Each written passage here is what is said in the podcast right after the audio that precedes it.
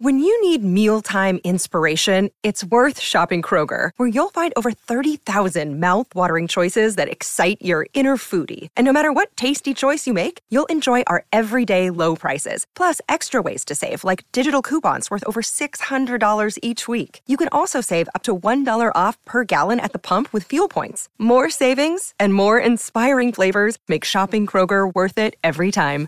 Kroger, fresh for everyone. Fuel restrictions apply. Hey, it's Ryan Reynolds, and I'm here with Keith, co star of my upcoming film, If, only in theaters, May 17th. Do you want to tell people the big news? All right, I'll do it. Sign up now and you'll get unlimited for $15 a month in six months of Paramount Plus Essential Plan on us. Mintmobile.com slash switch. Upfront payment of $45 equivalent to $15 per month. Unlimited over 40 gigabytes per month. Face lower speeds. Videos at 480p. Active Mint customers by 531.24 get six months of Paramount Plus Essential Plan. Auto renews after six months. Offer ends May 31st, 2024. Separate Paramount Plus registration required. Terms and conditions apply if rated PG. Hello, everybody. This is Marshall Poe. I'm the editor of the New Books Network. NBN listeners like to read books and buy them. So we thought we'd tell you that right now, our friends at Princeton University Press are having a remarkable site wide sale. You can get 50% off books, including ebooks and audiobooks, with the code 50, F I F T Y, at checkout until May 31. You can save some real money on Princeton University Press books. I encourage you to go there and check it out. Welcome to the New Books Network. Welcome to New Books in Japanese Studies, a podcast channel on the New Books Network. I am one of the hosts of the channel, Shatranjay Mall. Today I'm speaking with Dr. Yuka Hiruma Kishida about her new book, Kenkoku University and the Experience of Pan-Asianism, Education in the Japanese Empire, which was published by Bloomsbury in 2019. Dr. Hiruma Kishida is an associate professor of history at Bridgewater College in Virginia. So thank you for joining the podcast today, Yuka. Our first question is always biographical, so I'd like to ask you about your background. Where did you grow up? And how did you become a historian of modern Japan and East Asia? Okay, thank you, Shatranjay, for having me on your program today. Um, my name is Yuka. I grew up in Nara Prefecture in Japan. I grew up surrounded by my grandparents, grand uncles, and grand aunts who often shared with me stories about their childhood. Um, my own grandparents were a bit too young to go to war during World War II, but my grand uncles served the Japanese military in Burma, China, and one of them was in Manchukuo when the Soviet Union invaded there in 1945. Listening to their stories made me interested in history for history in you know um, childhood.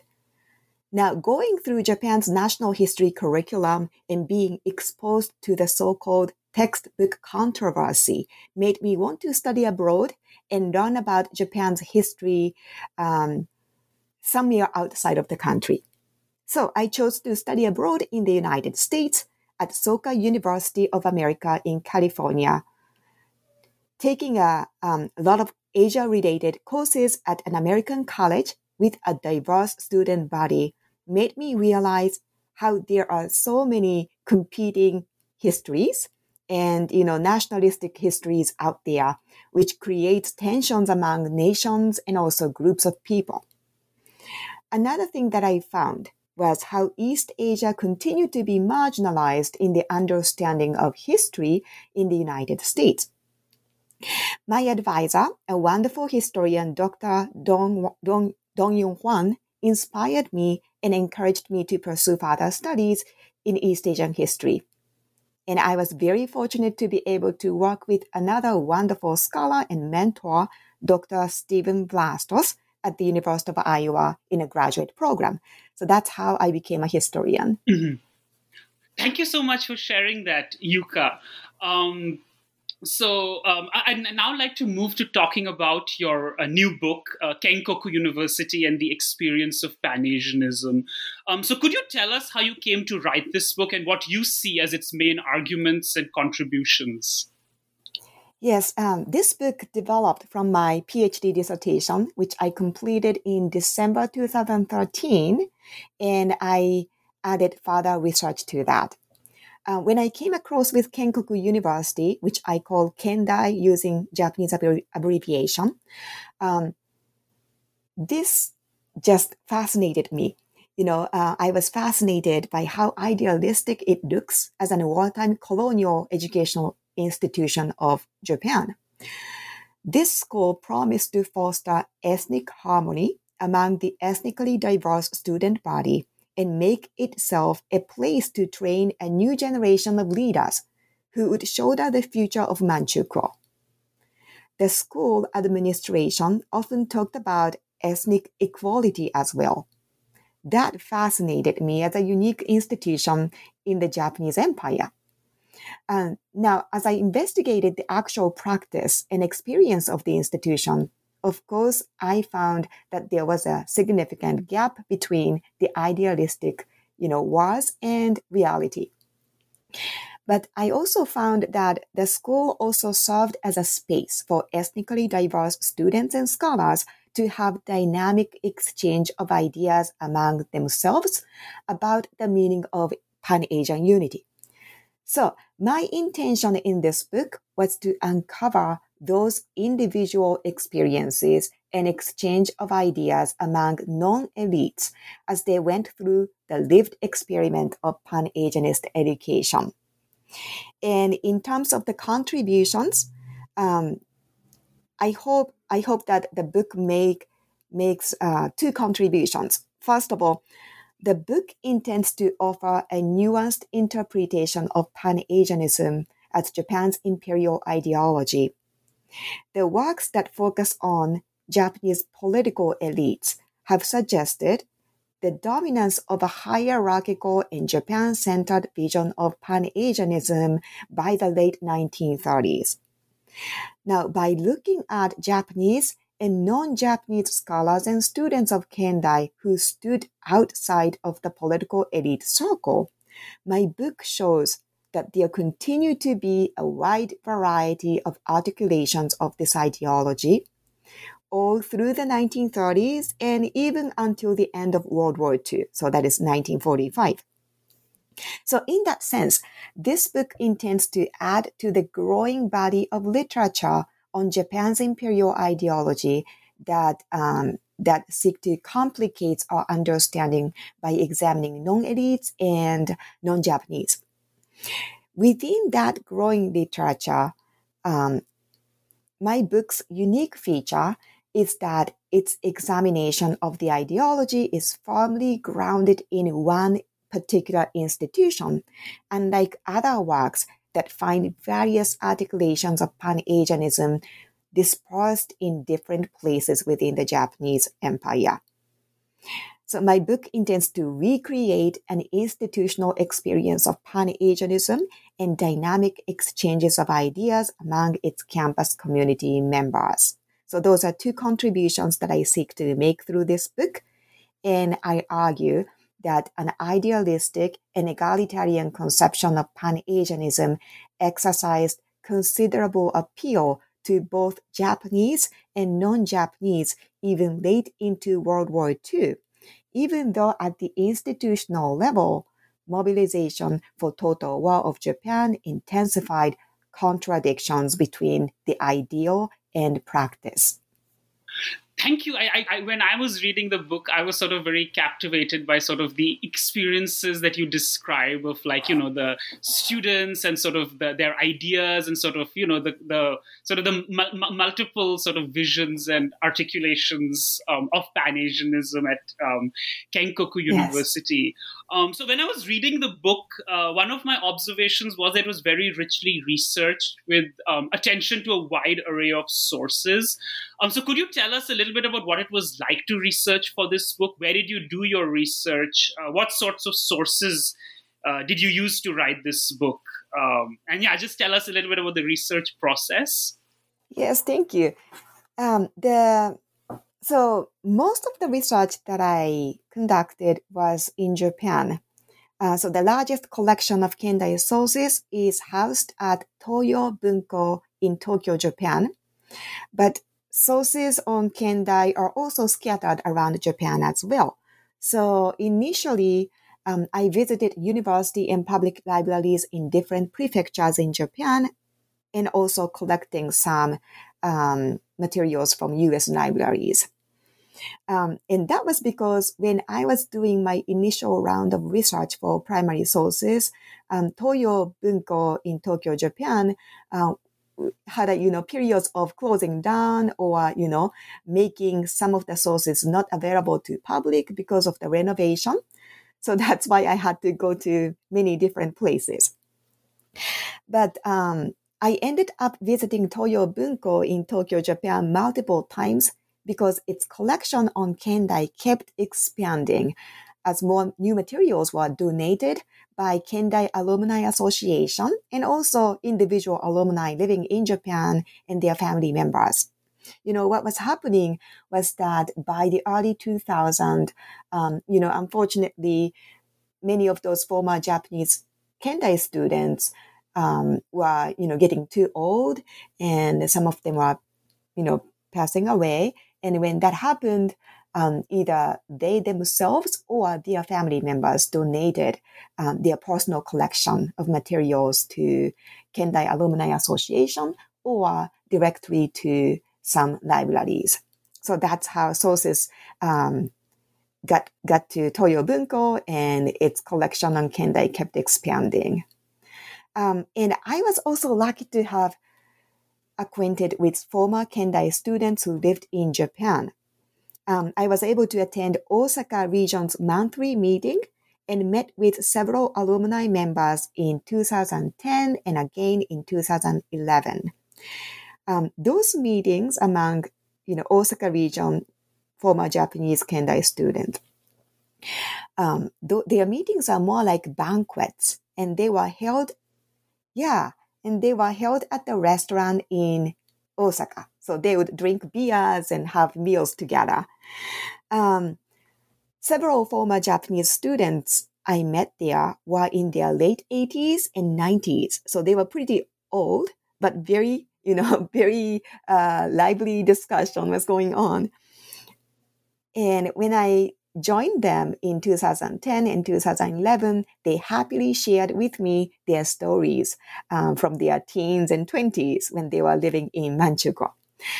Um, and in addition to the materials I obtained from the Alumni Association, I was able to um, also, you know, receive invaluable materials from three individual alumni members. Those were the sources that they kept and treasured for decades.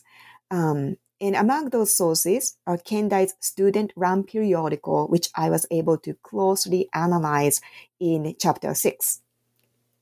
And that was the, you know, that was the biggest um, fun that I had in the course of research for this for this book. Um, previous research done in the Japanese language only briefly mentioned this periodical edited by students. Now I was able to extensively use it and analyze its materials together with other similar sources in chapter 6, all thanks to the gifts that I received from alumni members and the new materials that became available at Toyo Bunko at around um, somewhere, sometime around 2015. Thank, thank you for sharing that. Um, so, uh, did you also use sources that were not in Japanese? Because I noticed that there were some uh, sources that were in Chinese. Yes, um, I used Chinese language materials as well, especially in the chapter on Chinese students. Oh, um, okay, okay. That that's really yeah. fascinating. Uh, so th- thank you for that. Maybe we can talk about that more uh, when we talk about that chapter. Um, mm-hmm. Um, so in the introduction, you discuss the unique position of Manchukuo uh, within the Japanese Empire, and also mention the tensions as well as the competing visions and articulations of Pan Asianism that emerged in Manchukuo. Um, so could you tell us a little about this? Yes. Um, so uh, recently, our field has learned how the Japanese Empire was not a simple single entity, but rather an empire that included different parts that interacted with each other. And Manchukuo was one such part and a rather unique part within that.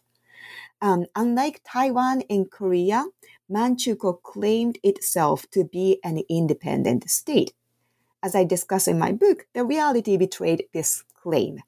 So Manchukuo politics was dominated by Japanese civil and military officials who used idealistic and pan-Asianist mm-hmm. discourses pragmatically to advance Japan's dominance and expansion.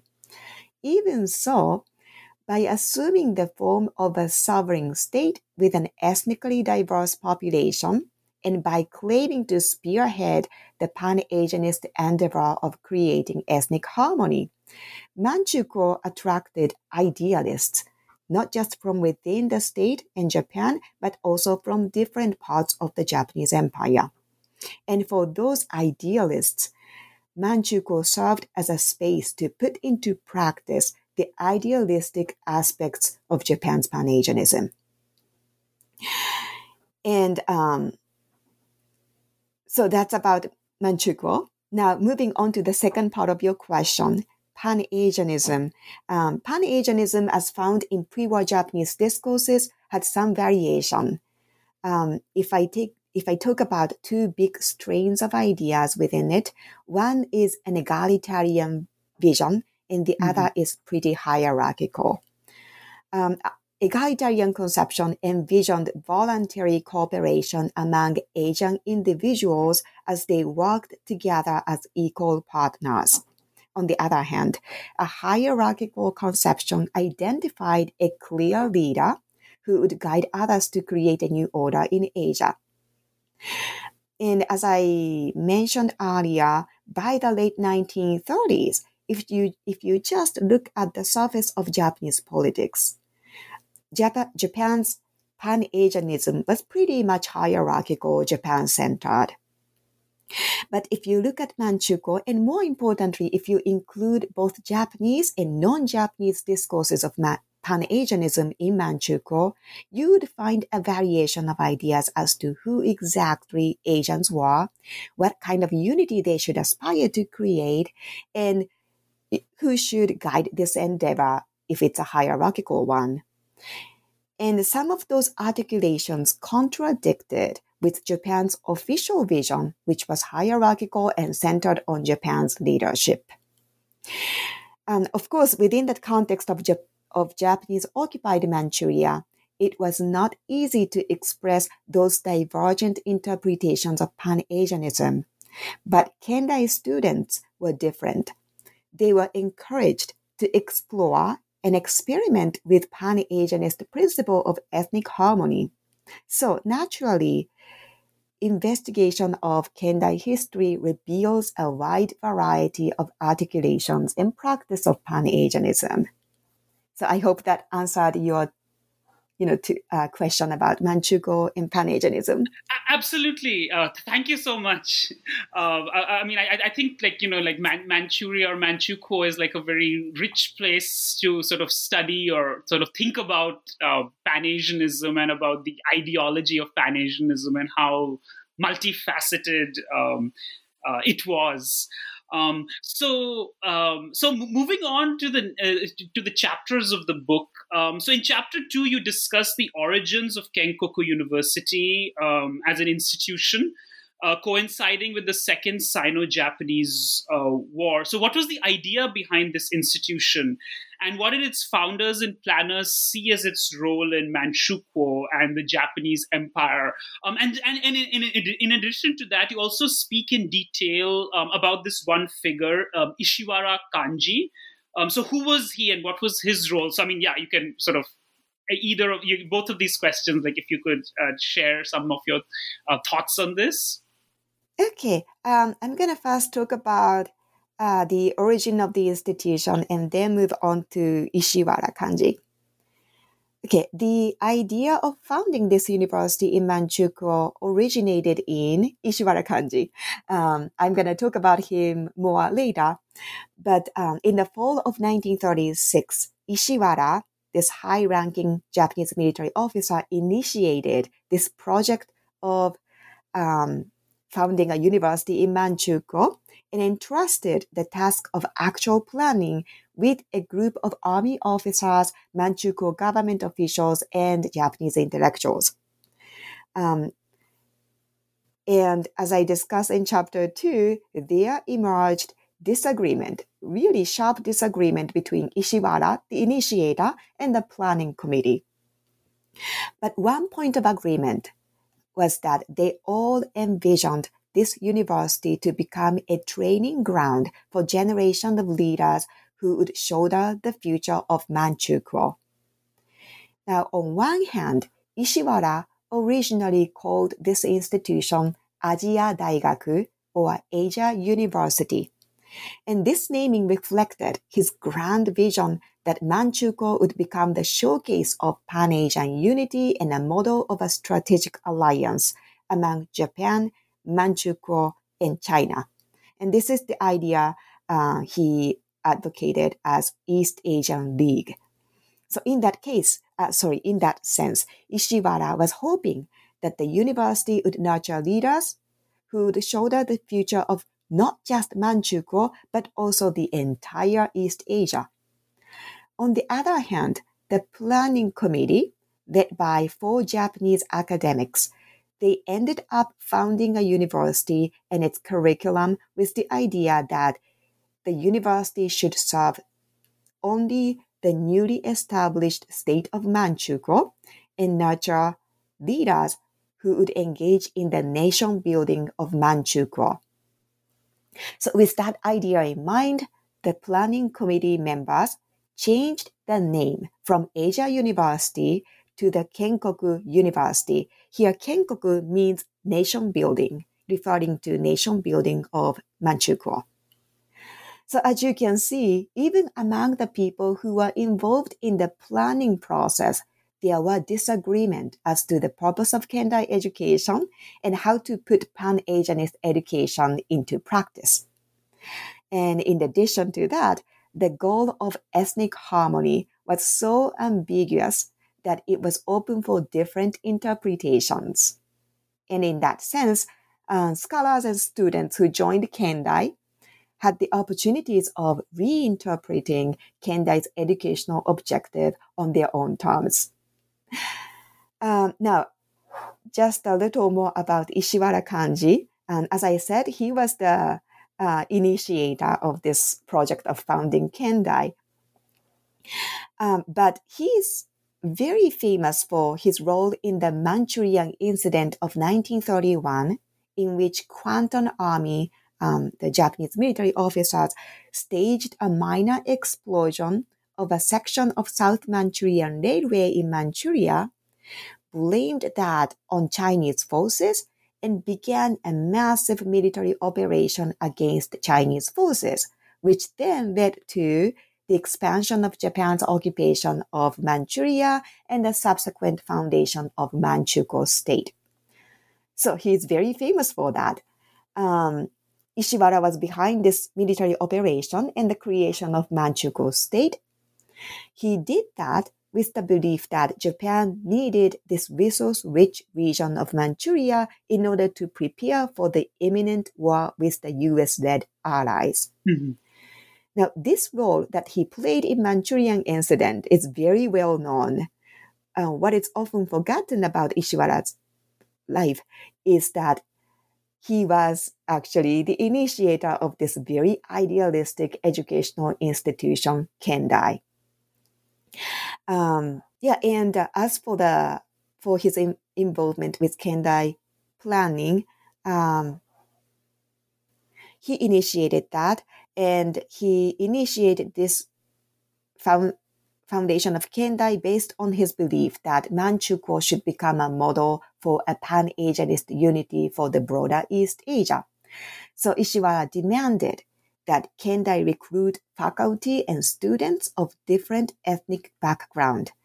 And he also insisted that those ethnically diverse faculty members and students be treated as equal partners as they endeavor to actualize the principle of ethnic harmony.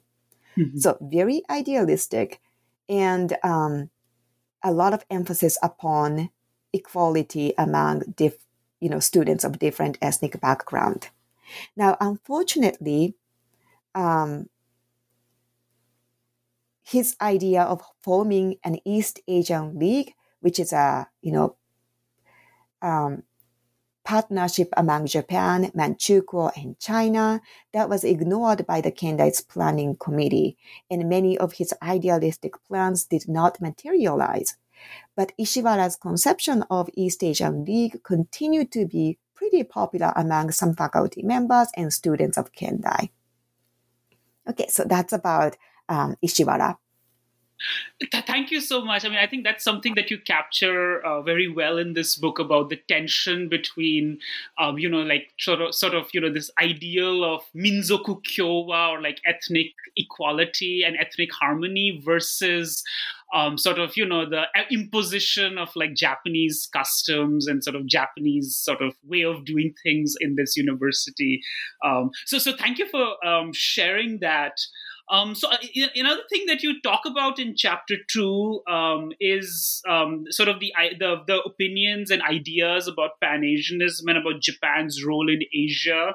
Um, as these were expressed by various professors and faculty members associated with the university. Um, so, could you tell us a little about their conceptions of Pan Asianism? Um, and what does this tell us about Kenkoku University as an institution? Okay. Um, yeah, in chapter two, I examined the number of academic works authored by faculty members.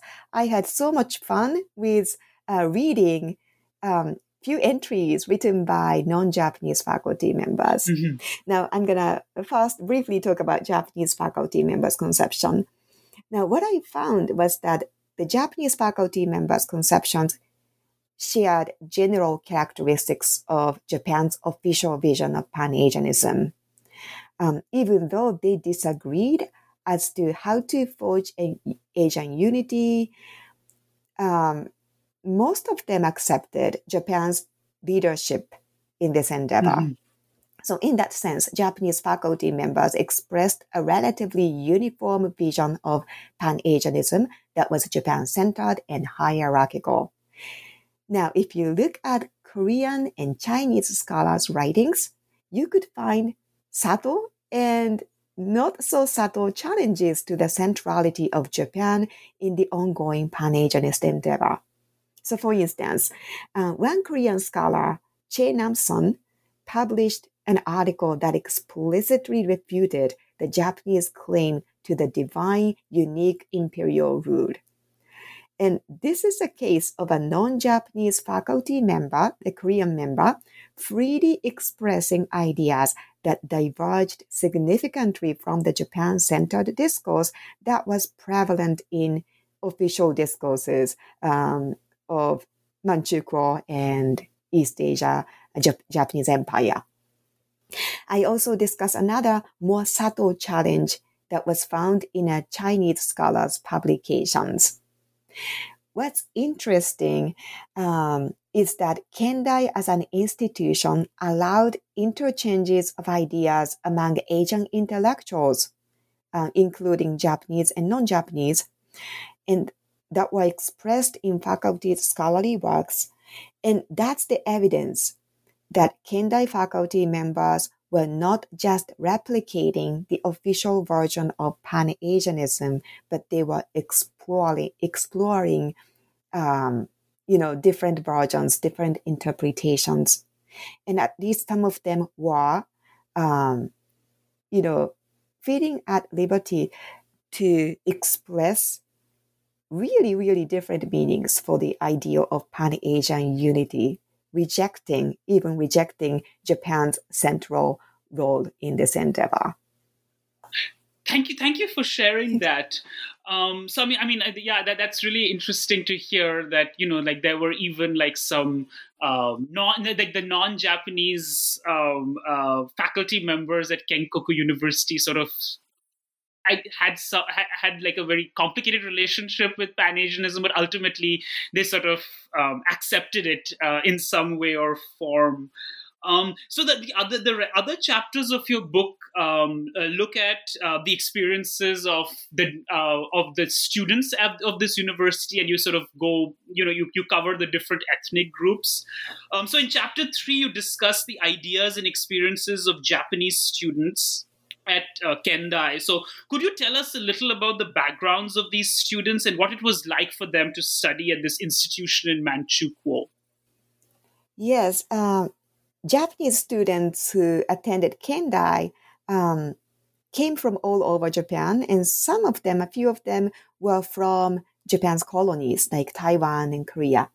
Um, but almost always they were among the top top rank at their middle schools. They had to pass a very competitive entrance exam and interview exam.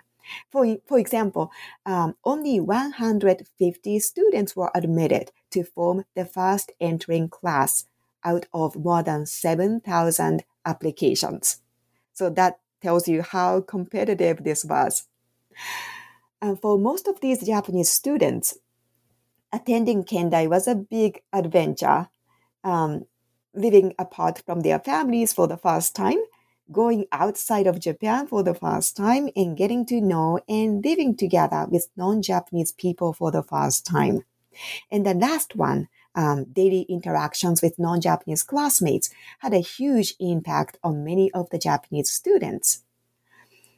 Uh, through such interactions, Japanese students were able to learn how their non Japanese classmates and their families experienced and thought about Japan's policy in Manchukuo and East Asia. And as a result of that, some students from Japan came to have serious critique of Japanese imperialism. I also found some Japanese students developing sympathy toward Chinese and Korean students' nationalist sentiments.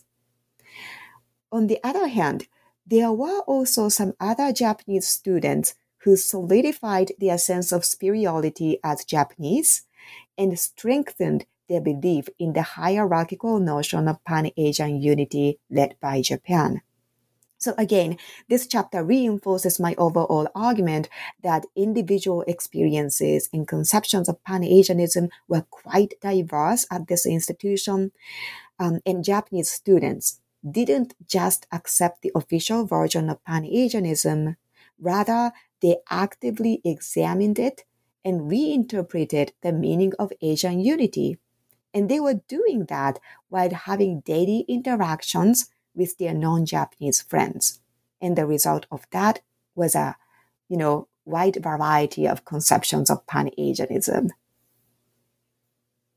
Thank you for sharing that. Um, uh, that that's really interesting to hear. Um, that, that for, for like for some of the Japanese students, like interacting with um, non-Japanese students, sort of uh, made them a little sympathetic to their nationalists, to those country, like the, the, nationalist sympathies of those students. But at the same time, there were others for whom, uh, you know, Japanese superiority uh, was reinforced. So, in chapter four, you discuss the experiences of Korean and Taiwanese students um, at Kenkoku University. So, of course, like Korea and Taiwan were both um, we had been colonies of Japan for a while. Um, but but why did they choose to enroll at this university, and what it, what was it like for them to study there, um, and how did they navigate their dilemmas and choices? Thank you. Uh, those are excellent questions and the exact questions that I investigate, investigated in this chapter.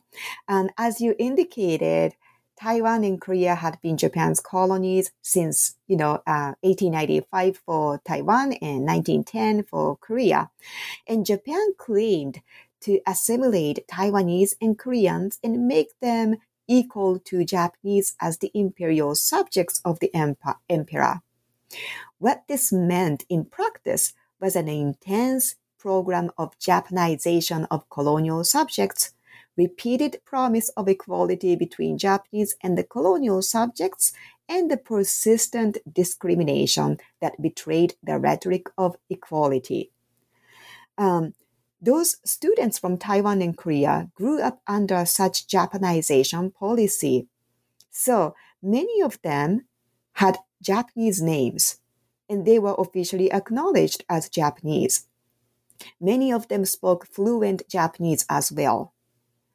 Um, like their Japanese peers, Korean and Taiwanese students of Kendai were top ranking excellent students in their middle schools.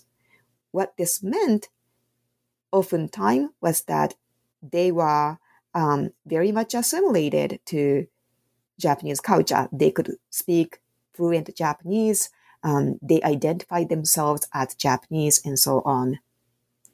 Now, among aspiring young men of Korea and Taiwan, popular path to advance their career was to attend higher schools in Japan or um, attend Japanese imperial universities built in different parts of the Japanese empire.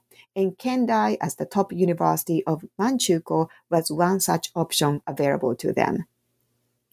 Uh, but at the same time, Kendai had two appealing points for those colonial um, young aspiring men.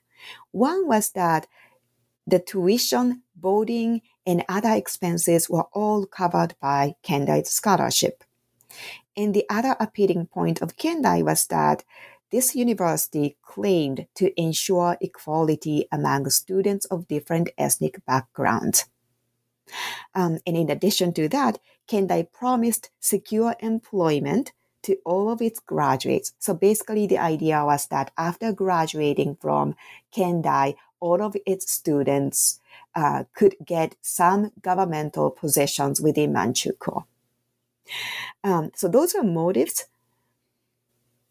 And uh, among the Korean and Taiwanese students who attended Kendai, some seem to have had embraced Japan's assimilation policy and came to Kendai believing that they were actually Japanese. Others claimed that they chose to get out of their home countries out of indignation against Japan's colonial rule. In either case, what happened to most of these students was that they became awakened to their national identity as Korean or Taiwanese as they interacted with other Asian students on campus. And this awakening happened because even though they had been told that they were Japanese, Manchukuo and Kendai campus expected them to represent their own ethnic nation, that is, Korea or Taiwan. Now, as Korean or Taiwanese, they had the opportunities of exploring the meaning of Pan Asianism um, with a you know fresh perspective. Some students came to reconcile their emerging nationalist sentiment as Korean or Taiwanese with Pan Asianism, um, believing that their personal achievement as Taiwanese or Korean in this Pan Asianist endeavor would bring honor to their own ethnic nation and benefit their home country. On the other hand, there were some Korean students who rejected Pan Asianism as Japan's lip service and began to secretly work for Korean independence mm-hmm. while enrolling at Kendai. So, uh, those are about Korean and Taiwanese students' experiences. Thank you. Yeah, that, that that's really interesting um, to hear. That again, like the Koreans and Taiwanese, like they, they sort of had like a very complicated relationship with Japanese imperialism and with sort of being students um, of Kendai. So in chapter five, um, you discuss Chinese students, um, but, but but you also mentioned that there were some specific challenges. There are some specific challenges to researching Chinese experiences at Kenkoku University. So what are these challenges? Um, and why would these Chinese students end up studying um, at at a Japanese institution? So, what did you discover about their experiences of being in Kendai? Yes, um, this was the most challenging chapter in terms of analyzing sources. Um, the central source of information in this chapter is an anthology of former Chinese students' recollection essays. Mm-hmm. This anthology was published in the Chinese language in the People's Republic of China in 1997.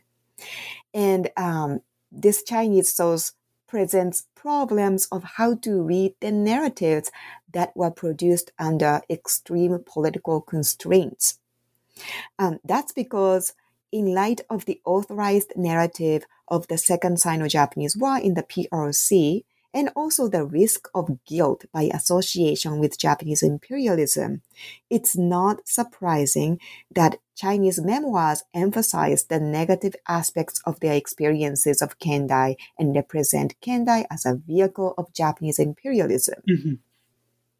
So before reading this source, um, both I and my you know supervisor were skeptical whether this source could be used as um, me- used meaningfully. But close examination of these Chinese essays shows subtle variation in their experiences of Kendai. And in addition to that, I examined a limited number of memoirs written by former Chinese students that were published in the Japanese language in Japan, as well as some other sources. And I read those sources against the uniformly negative narrative presented in the Chinese anthology. So that's the method that I used in this chapter. And as a result of this cross examination, I found um, a few points. So, first of all, their motives, Chinese students' motives for attending Kendai, were very similar to those of Korean and Taiwanese students. So generous financial aid, promise of secure career path, and Kendai's reputed commitment to ethnic equality. While the Chinese anthology only briefly mentioned their motives, it's clear that no one was forced to attend Kendai. They all chose to do so voluntarily. Uh, second, the Chinese anthology shows how the reality betrayed betrayed the idealistic promise of ethnic equality. They detested some of the Japanese customs and rituals that were forced upon all students, like daily recitation of Shinto poems before each meal and daily raising of Manchukuo and Japanese flags. Uh, you could find so many detailed criticisms against Kendai's curriculum, administration, specific faculty members and students. Uh, that is to be expected in the Chinese anthology. Now, interestingly, there are some brief mentions of their positive experiences with some Japanese faculty members and Japanese classmates. When the Chinese anthology authors bring up such a positive memory, they do so very carefully to frame that in a politically correct logic often mm. used by top CCP officials in PRC. Uh, they would char- characterize their favorite Japanese teachers or classmates as rare and sincere individuals who were also the victims of Japanese imperialism because of their sincerity. Um, and finally, the most frequently discussed topic in the essays in the Chinese anthology is Kendai's Chinese students' involvement with secret anti-Japanese activities. The fact that Kendai produced the largest number of students arrested for their anti-Japanese activities and thoughts among the public colleges in Manchukuo was something that the Chinese anthology celebrated and used as a proof that they became awakened to their Chinese identity and patriotism while attending Kendai. They further emphasized the communist influence on their anti Japanese activities. However, other sources that I read cast doubt on this strong leftist inclination of Kendai's Chinese students. So uh, those are some of the things that I learned from this research in chapter chapter five. Thank you for sharing that. Um, so it's really interesting to hear about you know the fact that it's so difficult or that, that there were some challenges with um, you, you know doing research about chinese students but also the fact that you were able to sort of overcome those challenges and sort of find like a research methodology to be able to sort of analyze um, the sources or the the the you know the, the primary sources that the chinese um, students had left behind. So that, that, that that's very interesting. Um, so in chapter six, um, you focus on the student Juku periodicals um, and you analyze uh, the topics and ideas discussed in these publications. Um, so that that was a very uh, fascinating chapter too. So, uh, what were the issues of the student periodicals that you analyzed contend with, um, and what do these publications tell us about intellectual and institutional life in Kenkoku University during World War II um, and life in Manchukuo, Manchukuo, and the Japanese Empire more broadly? Thank you. Um, yes, this was the chapter that I really enjoyed researching and writing. Um, so Kendai's student-run periodicals, which were published by student editors in bilingual of Japanese and Chinese, offer really invaluable insights into the lively interchanges of ideas among Kendai students.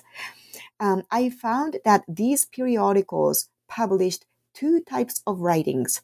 Uh, one is academic research done by Kendai students, and another type um, of writings were works related to the topic of ethnic harmony. First, I'm going to talk about the academic research essays authored by students. Um, those essays show how the um, show that Kendai students were seriously responding to the university's mission to create a new culture and society in Manchukuo. So, taking the standpoint of future leaders of the state of Manchukuo, student authors, both Japanese and non-Japanese students, offered very candid criticisms of Japan's policy in Manchukuo and elsewhere in East Asia. Um, some, uh, some examples include an opinion piece about Manchukuo literature, um, observation of anti-Japanese movement in Manchukuo, and some hot debates about the historical significance of the outbreak of Japan-US War in 1941.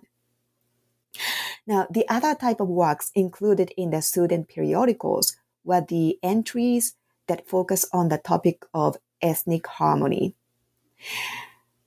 Unlike Kendai's faculty members who, you know, merely expounded on their theories, Kendai students experienced, practiced, and thought about this Pan-Asianist ideal in their everyday life in Kendai's ethnically integrated dormitory. So the tough questions they grappled in everyday life were what exactly is the ethnic harmony? How can it be achieved? And can Pan Asianism and ethnic nationalisms coexist? Mm-hmm.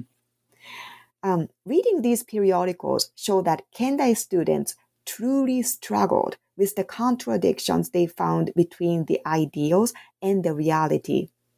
Um, to say Asia is one or let's create ethnic harmony in Manchukuo was very easy but to put it into practice was extremely hard, especially when Japan's discriminatory policies continued to torment non-Japanese residents of Manchukuo and colonial subjects in other parts of the Japanese empire. And also when Japan and China continued to fight the war. And yet, Kendai students expressed their candid um, opinions and freely disagreed with each other. They couldn't reach a consensus, but a dominant discourse emerged to, um, to celebrate the model of unity in diversity, arguing that dedication to one's own ethnic nation was not only compatible with Pan Asianism, but actually an essential attribute of a leader who would realize the ethnic harmony. Analysis of these periodicals present the strongest support for my argument because here we find such a genuine exchange of ideas about Pan-Asianism and a considerable appeal of the egalitarian version of this ideology among these Kendai students. And they were, you know, doing this lively exchange of ideas uh, very late into Japan's war Thank you, thank you. That, that that's really um, interesting to hear um, about. Um, you know the, the, the the kinds of things that were published um, in the in the Juku periodicals. Um, so another question I had was about um, some of these other ethnic minorities in Manchuria, whom we probably people who study maybe the Japanese Empire maybe don't talk about enough. so like there were Russians, there were also Mongolians um, studying in this university. So, um, what was it like for students from these ethnic backgrounds to study at Kendai? Yes, um, you know, unfortunately, I couldn't form a standalone chapter on these Russian and Mongolian students, uh, but I did include some of their writings uh, coming from Juku periodicals, student-run mm-hmm. periodicals. Um, now, uh, being minorities on Kendai campus did not deter them, those uh, Russian and Mongolian students, from expressing a clear political uh, agenda they had when, when showing their support for Pan Asianism. So, for instance, when student periodicals published a number of essays discussing the historical significance of the outbreak of Japan US war, one Mongolian student contributed an essay that basically called attention to the important role Mongolia could play in the current situation. Uh, so in in late 1941 and early 1942, everyone was caught up with the ongoing war between Japan and the Allies that were taking place across the Pacific and also in Southeast Asia. But this Mongolian student at Kendai basically said, you know, don't forget the northern border. Mongolian development is vital in securing the northern northern border against communism so that we can create the greater East Asia co-prosperity sphere. So, uh, just like that, these minority students with Mongolian and Russian backgrounds perceived a match between their own political agendas and the Pan-Asianist endeavor of creating ethnic harmony in Manchukuo and East Asia more broadly. Another Mongolian student even embraced Japan's leading position in this ongoing effort. But this student was not being a submissive or obsequious collaborator of Japanese imperialism. Um, rather, he voiced his very um, explicit criticisms of Japan's policy in Manchukuo and East Asia from the standpoint of an equal partner in this enterprise. Um, so, in that sense, these students' writings reveal how Kendai's non-Japanese students reconciled their sense of nationalism with the egalitarian conception of Pan-Asianism and strove to act on this idea even during the intensifying war uh, happening in Asia. That's very intriguing, um, um, and of course, in some ways, it's sort of interesting. This is sort of connected with some of the topics that I'm interested in about um, the connection between Indian anti-colonial figures and um, uh, Japan. Um, so, so thank you for sharing that. Um, so, of course, uh, with Japan's defeat in World War II and the fact that Manchukuo was also dissolved um, in 1945, so Kenkoku University was closed as well. Um, so, what were the fates of these students, both Japanese and non-Japanese, in subsequent years? Um, and as you mentioned, that you interacted with some of them, so could you share a little bit about that too? And what were the legacies of these this institution in the post-war period? Yes. Um, so closing of Kendai was very sudden uh, in 1945, um, and at that point in August 1945, students who remained on campus were basically told to return home on their own, and it was often very difficult journey uh, going home to Korea, Japan, Taiwan, mm-hmm. uh, various places in China, Mongolia, um, and so on. And after returning to their respective home countries, due to their association with Kendai, many former students had a difficult time adjusting to their respective societies. For, for example, during the Allies' occupation of Japan, former Kendai faculty members and students living in Japan were blacklisted and removed from public offices. Um, as for Korean students, they had to choose between North and South in the fast mm-hmm. developing civil war in their home country. Most of the former Kendai students in Korea chose to reside in South, and they lost contact with their peers who chose North. Um, former Chinese students probably had the toughest lives after 1945.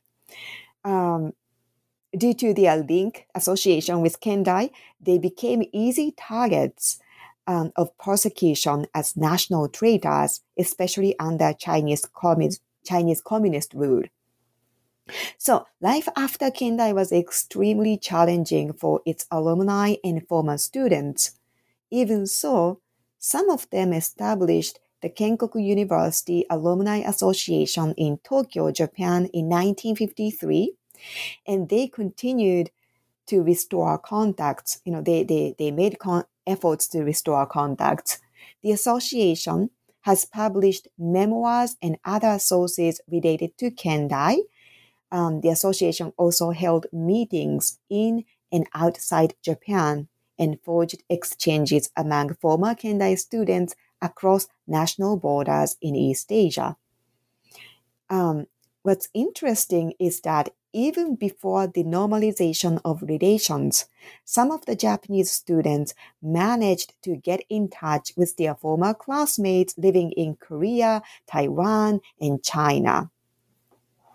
Um, the Alumni Association's lively activities continued on all through the rest of the 20th century and into the 21st century.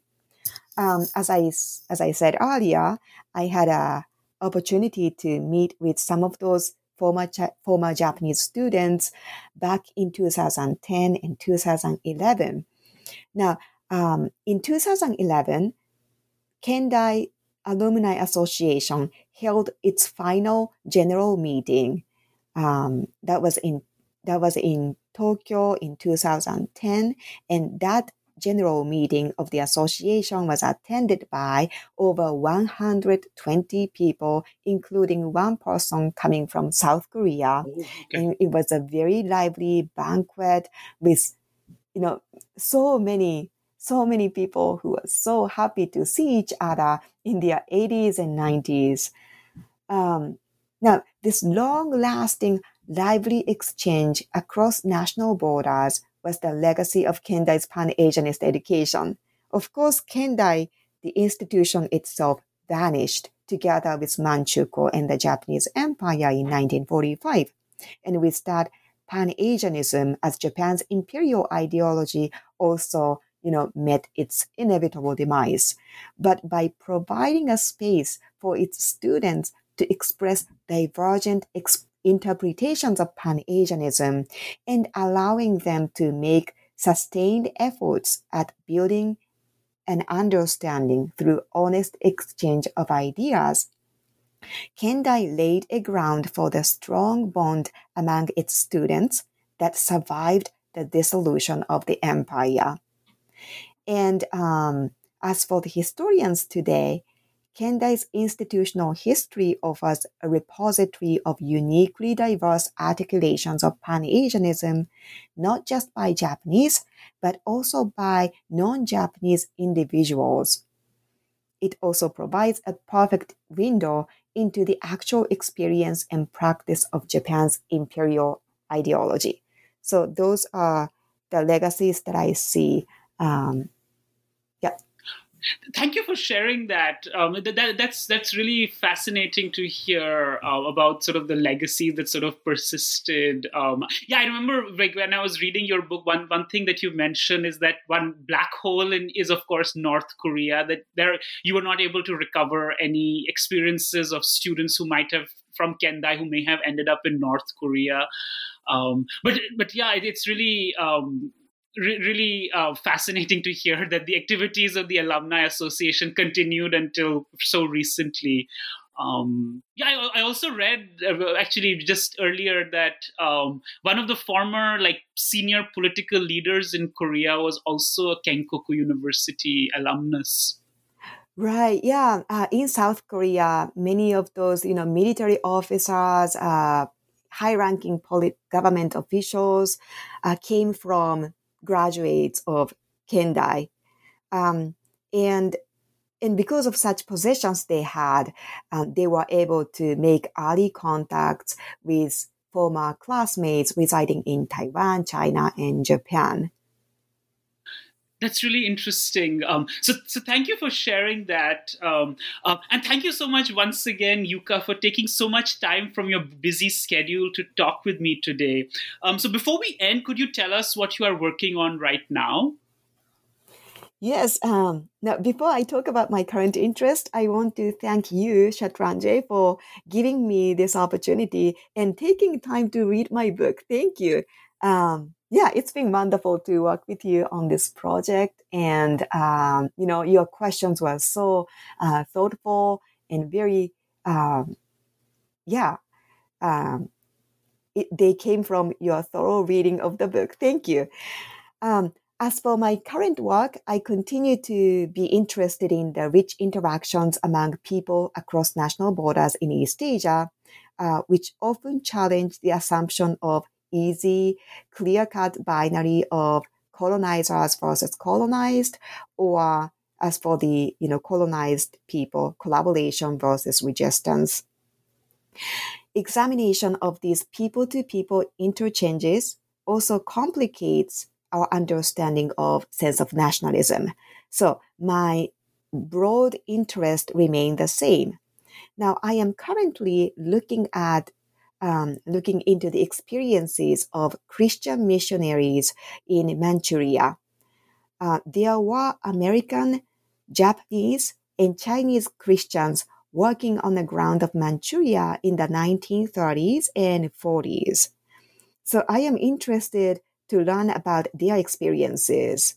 Uh, did they work together at all? Uh, did they communicate with each other?